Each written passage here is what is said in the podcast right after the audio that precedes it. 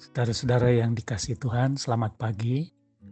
Renungan kita hari ini saya bacakan dari Roma pasal 5 ayat 3 dan 4. Dan bukan hanya itu, kita malah bermegah juga dalam kesengsaraan kita karena kita tahu bahwa kesengsaraan itu menimbulkan ketekunan dan ketekunan menimbulkan tahan uji dan tahan uji menimbulkan pengharapan.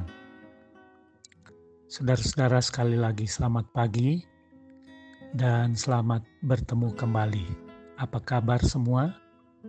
Sudah berapa lama kita menikmati kebersamaan di rumah, kerja di rumah, belajar di rumah, dan beribadah di rumah? Saudara, saudara bisa menikmati waktu-waktu tinggal di rumah atau sudah mulai bosan? Mulai sekali-sekali keluar rumah untuk suatu keperluan yang mungkin tidak terlalu penting, asal ada alasan untuk keluar rumah sebentar. Kata teman saya, itu gambaran mulai bosan tinggal terus di rumah. Bahkan seorang teman saya dari Belanda berkata, kalau kamu sudah merasa bosan mengerjakan dan menjalani sesuatu, itu sudah termasuk penderitaan. Saudara sudah bosan? Saudara menderita? Harapan saya tidak. Harapan saya, saudara menikmati hari-hari di rumah dengan mengisi waktu-waktu di rumah dengan hal-hal yang positif dengan lebih banyak membaca firman Tuhan misalnya, sehingga saudara tidak bosan dan tidak menderita dengan keadaan dan situasi sekarang ini.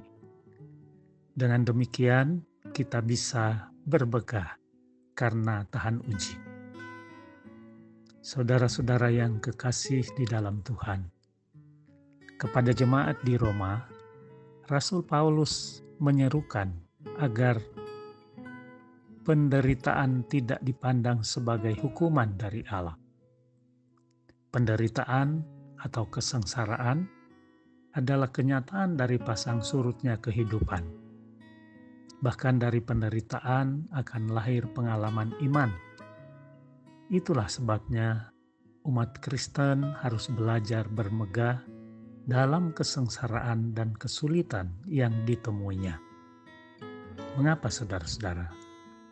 Yang pertama, karena kesengsaraan atau penderitaan menimbulkan ketekunan atau kesabaran. Kita sabar dan tabah hanya melalui pengalaman hidup yang sulit, bukan yang mudah.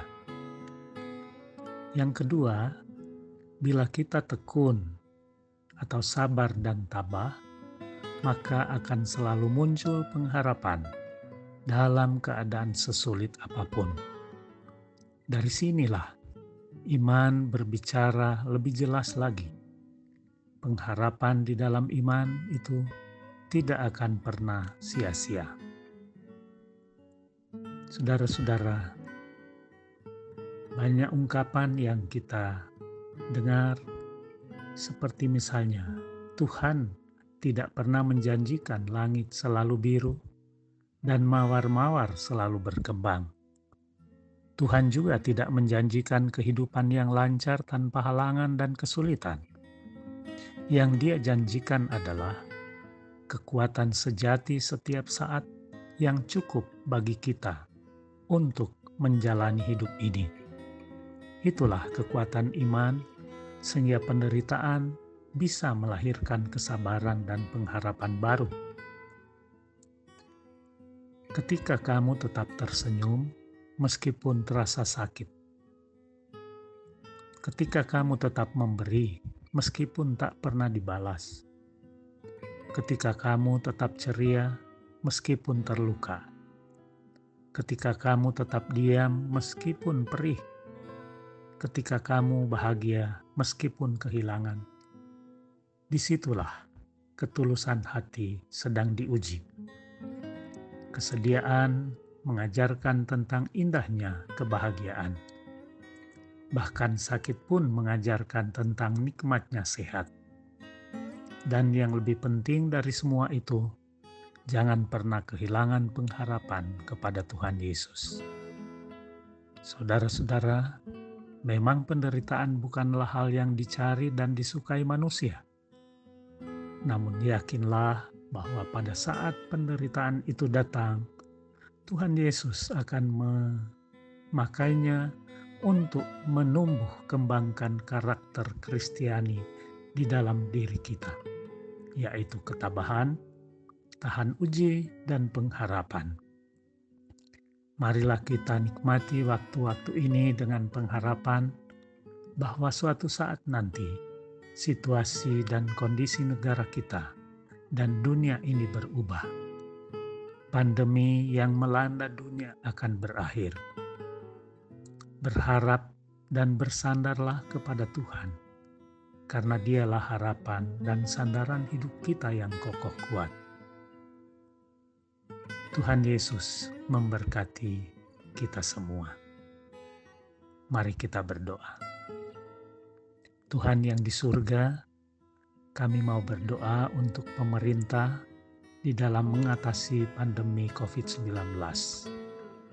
Beri mereka kekuatan, hikmat dari sorga untuk menjalankan pekerjaan dan tugas pemerintahan di dalam takut akan Tuhan, sehingga Tuhan memberikan hikmat jalan keluar kepada mereka, sehingga dapat merintah bangsa negara kami teristimewa mengatasi COVID-19 dengan benar dan baik. Para medis dan relawan Tuhan berkati. Beri mereka kemampuan untuk bekerja dengan baik. Kami doakan orang-orang yang sakit dan keluarganya. Beri kesembuhan ya Tuhan.